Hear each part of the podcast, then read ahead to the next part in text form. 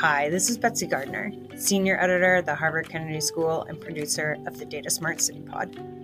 Since we started this podcast, we've had great support from our listeners. And to make sure that you don't miss an episode, please find us under the new Data Smart City Pod channel wherever you listen. Make sure to subscribe so you get each episode, and thanks for listening. Well, this is Steve Goldsmith, professor of urban policy at Harvard's Kennedy School and the Bloomberg Center for Cities, with another podcast of a leading individual in the country in the areas of digital innovation and cities. So today we're with Kelly Jin, currently Vice President for Community and National Initiatives at the Knight Foundation, formerly Chief Analytics Officer of City of New York, Director of the Mayor's Office of Data Analytics. Kelly, welcome. Thanks, Steve, for having me this morning important official in two other foundations, worked in the White House, but that would have taken the whole podcast to introduce you. So I've abbreviated it. You have been in many places. I've got a, a few specific questions for you about innovation in digital infrastructure, but could you start by just telling us a little bit about your job at Knight Foundation and your, the mission of your work now? So, the John S. and James L. Knight Foundation, we are a $2 billion private foundation based here out of Miami, Florida. Uh, and we have work that really pushes forward on how can we further more effective, informed, and engaged communities. Uh, and the original intent of our donors, John S. and James L. Knight, was all about local journalism. Uh, and so when you think about a lot of the day to day work certainly that I've done, and I know, Steve, that you are doing and have done before the core ethos around what does it mean to be serving in an effective democracy and what investments might we make in that realm. Those are the the higher order north stars that we're searching for day to day. And then in terms of what i actually do uh, i do have a lot of meetings day to day but in terms of the tactics uh, we have within the communities team which is the team that i lead we're really searching for who are the people, what are the places, and what are the ideas that are going to be at the forefront of cities, uh, specifically Knight cities across the country. This is where the Knight brothers actually had their newspapers in. Uh, and so I'm very privileged to be able to spend my day to day thinking at this very, very high level, but then very pleased to be able to work alongside grantees on the ground uh, who really are seeing how can we further more informed and engaged communities on the ground. So that's been quite a delight. I've been here for about a year and a half, and I think a lot of the time that I've spent, both federal, national, local, I have not yet served in state government. I'm not sure I, I will anytime soon. Um, but for me, just reminds myself how important it is right now that we remember what's at the forefront and what are the needs that our communities have, given all of these dollars that are flowing today, public dollars on the, the national scale. Good. Well, speaking of public dollars on the national scale, so we all came together 100, 125 cities uh, recently at Harvard event sponsored by Knight. We looked and talked a little bit about the role of the federal government, funding from the federal government, sense of community, digital infrastructure. You were a key part of that whole effort. What were you trying to accomplish, right? What, what is it that cities who listen to this podcast should think about as it relates to digital infrastructure and how they can improve their services and engagement of their local communities? So we, I think this was or I can't remember, Steve, earlier this year, late last year, at some point we saw each other in Miami, and I was sharing with you that across our communities, they pretty consistently said every insert name of federal program or funding stream was a once in a lifetime opportunity to be injecting dollars into new programs or existing programs that they had been really planning and, and engaging residents on for for quite a while. And knight foundation picked up on this early last year. I think this was march or april that the american rescue plan act was signed and, and passed. And we basically over the course of a year year and a half now really keeping our ears to the ground saying how can we be partnering alongside city halls and communities to be supporting, whether that is literally through the dollars, public private partnerships around the funding, or some technical assistance that we might be able to provide to connect folks together. And so I think at a certain point, we looked at each other and said, well, why isn't anybody funding some sort of network to, to bring people together and talk about the innovations that are happening around these federal funding streams? Uh, and then I remembered I was a funder and that we should probably bring folks together at Harvard. Uh, and so that was a bit of the origin story of the convening itself for me, it became really, really important because we've all been in our little hermit uh, holes over the last three years. And uh, although we may talk about digital infrastructure and, and technologies on this podcast session, really just been keen on what are the ways in which people need to reconnect in person. And so it was that much more important to me that we got together folks from across cities, across the country, certainly Knight communities, and from various different organizations to bring them together and see what was possible by having folks focus their time and energies getting to know and to communicate with others they may not typically do so that that was a bit of the uh, background. And then what I hope to get out of it, we'll see. Uh, I think when you're looking at the longer term outcomes of any convening, it takes a bit of time, right? I want to see in the next six months, 12 months, what are the projects, what are the connection points that were made as a result of that convening? And have people gotten sharper in terms of their programs and investments and how they're thinking about them? Uh, and then we certainly had a number of federal officials, appointees who were there, who, you know, very diplomatic of what they could say and, and couldn't say in those conversations. Be interested to see which communities are able to advance in their applications as well, partly informed by what they learned and kind of what they heard during that convening a couple weeks ago as well. Uh, you've been in some interesting places like New York City just stand back a little bit, help us think and maybe stimulate the imagination of people who are listening. What could they do with data, digital infrastructure, technology to drive higher quality services that result from these infrastructure investments? In other words, you're probably too young to remember the phrase, this is not your father's Oldsmobile, meaning we don't want to build the same outdated vehicle slash infrastructure as we did before. How, how should policymakers think about the promise of digital infrastructure as they go about spending a trillion dollars here or there? Yeah, I'll, Steve, I'll, I'll reflect on a, a few points. Uh, I am familiar with that phrase for the record, so I am familiar uh, and, and, actually, when I was serving in uh, Boston City Hall, uh, Jascha Franklin Hodge, who is now chief of streets for, for Mayor Michelle Wu, he used to get up and, and talk about something that government does a lot of is instead of moving from almost the horse to a car, motor vehicle, uh, just trying to establish or or develop faster horses, right? Uh, thinking about what are these S curves that have occurred over time with technology. And sometimes we focus a bit too much on being iterative with what we have right now and not focused on what the next leap is and what's coming around the bend and, and the corner. Uh, and so I've seen this firsthand across many different communities and, and jurisdictions by now.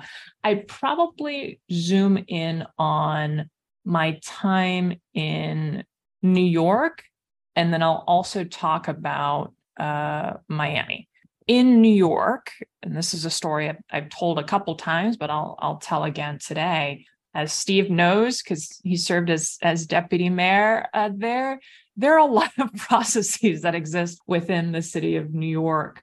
Many of which, you know, things have been done the way they've always been done. Uh, and I worked alongside quite a few very, very uh, uh, excited, passionate data engineers, planners, GIS analysts, and, and specialists. And I found over time, actually, Steve, that oftentimes the issues we had in making the pitch around data infrastructure is that we focus too much on the process and the systems and the uh, softwares and not enough on the actual outcomes that those systems and infrastructure will help to achieve at the end of the day. So I'll give you a, a very clear example of that. When COVID hit, you know, we'd spent all this time, I've chatted with many different departments, it's all about data engineering. And what if we did data integration? If what if we procured these systems and processes? And really nobody could get that excited about it unless you had data in your title and you worked at an agency or you worked within the IT department. And I remember when COVID hit, there was this moment because it just became so clear what the outcomes were that we were trying to achieve. We were trying to support decision making by policymakers to have access to economic data that they were not able to get access to because it was outside of the city. They were trying to get more and more real time data that had to do with health and hospitals and, and some uh, HIPAA protected information. And so all of a sudden, it became very clear we need to go by explaining the outcomes first and that'll help us with the pitch and the improvements around digital technologies for the city. And that was something not just the mayor's office of data analytics but other offices across the city were, I'm going to say, in the span of that summer, so summer of 2020, we're able to get a lot of clarity around. We ended up establishing Mayor's Office of Data Analytics alongside the Mayor's Office of Operations, Chief Privacy Officer's Office. Uh, we were able to establish New York City's Recovery Data Partnership, which meant that we basically stood up the digital infrastructure to bring in data from companies outside of the city. And that was to help inform data offices and analysts to make better decisions by integrating more streams of data and information. But I kind of come back to this, Steve, which is just later on now serving in philanthropy, that that level of clarity and focus was only possible when you could really stay focused on who's the customer, what kind of outcomes are we trying to seek at the end of the day and using that to back into what are the outputs what are the upgrades that we need to infrastructure certainly in, in conversation with budget offices. And that's true not just of new york city's omb office of management budget but other budget offices that i've engaged with before and then the second example that I will give here is about some of the promises. So the underline here, which is soon to be 10 mile linear park that runs below the, the metro rail here, which is elevated. That idea sprung about close to a decade ago at this point. It was all about how do you beautify that space? How do you make it into a, a public space that anybody can use and, and engage with? And certainly just literally make it prettier instead of something that was all concrete and, and cement. And over time, again, they thought about what were all of the communities and residents that they were serving and will be engaging with along this 10 mile stretch in Miami. And so they started to focus on digital infrastructure. Knight has been supporting them in hiring a chief technology officer, now chief innovation officer. They've done a lot of thinking and programming around what broadband access will look like along that linear trail. And then they've also started to figure out what are ways that they can further engage community residents, whether that's kids in schools or other age groups and demographic groups, and actually being able to interact and kind of book you know a yoga class as a way to to further engage. So again regardless of, of where i've gone these digital intersections with infrastructure and innovations continue to pop up. I think the leaders of the organizations that are most clear on who they're serving and how they would like to continue to have sustainable impact are the ones who are able to move the funding uh, around the digital infrastructure as well let me push on two of these issues before we finish up. One's community engagement, and the other is IoT devices, right? Let, us deal with your community engagement comment for a second. Knight is all about community engagement and its journalistic background. What digital tools do you see that cities should consider as they encourage engagement? I would, I feel like this is very dated, Steve, but if cities who are listening don't have 311 in place, which, which is true, like there are cities out there that don't have 311 in place, that don't have what at this point I, I feel like larger municipalities have already many of these technologies have have adapted and, and been adopted. I keep coming back to it because I think Steve, the the kind of ultimate engagement alongside community is what are the issues and what are the needs happening uh, on the ground. Uh, a city that shall not be named, their 311 only operated uh, during uh, business hours during the work week. And so I was in said city. Actually, my friend's car uh, got towed. And I was like, guys, I got this. I'm just going to call 311, except it was Saturday and 311 was closed.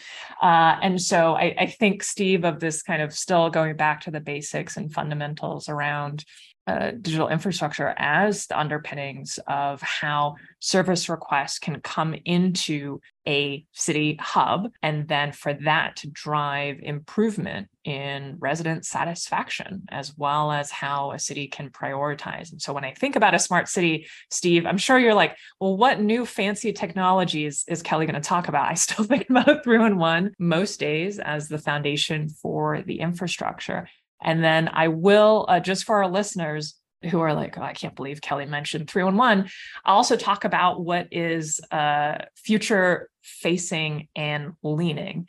Is I've spent the last two years uh, reflecting a lot about what the real applications of Web3 could be within cities. And so, uh, for anyone who's not familiar with terms like DAOs, uh, decentralized autonomous organizations, there are increasing and decentralized ways of governance and communication that I hope in the next five ish years could radically change how governments budget. We've also been talking about participatory budgeting for many, many years and think about what the really, really interesting applications might be for stuff like Web3 that right now really only gets talked about in the, the crypto blockchain sphere. And so for me, that's something that we've been watching from the foundation. I acknowledge times these technologies really are a bit bleeding edge, cutting edge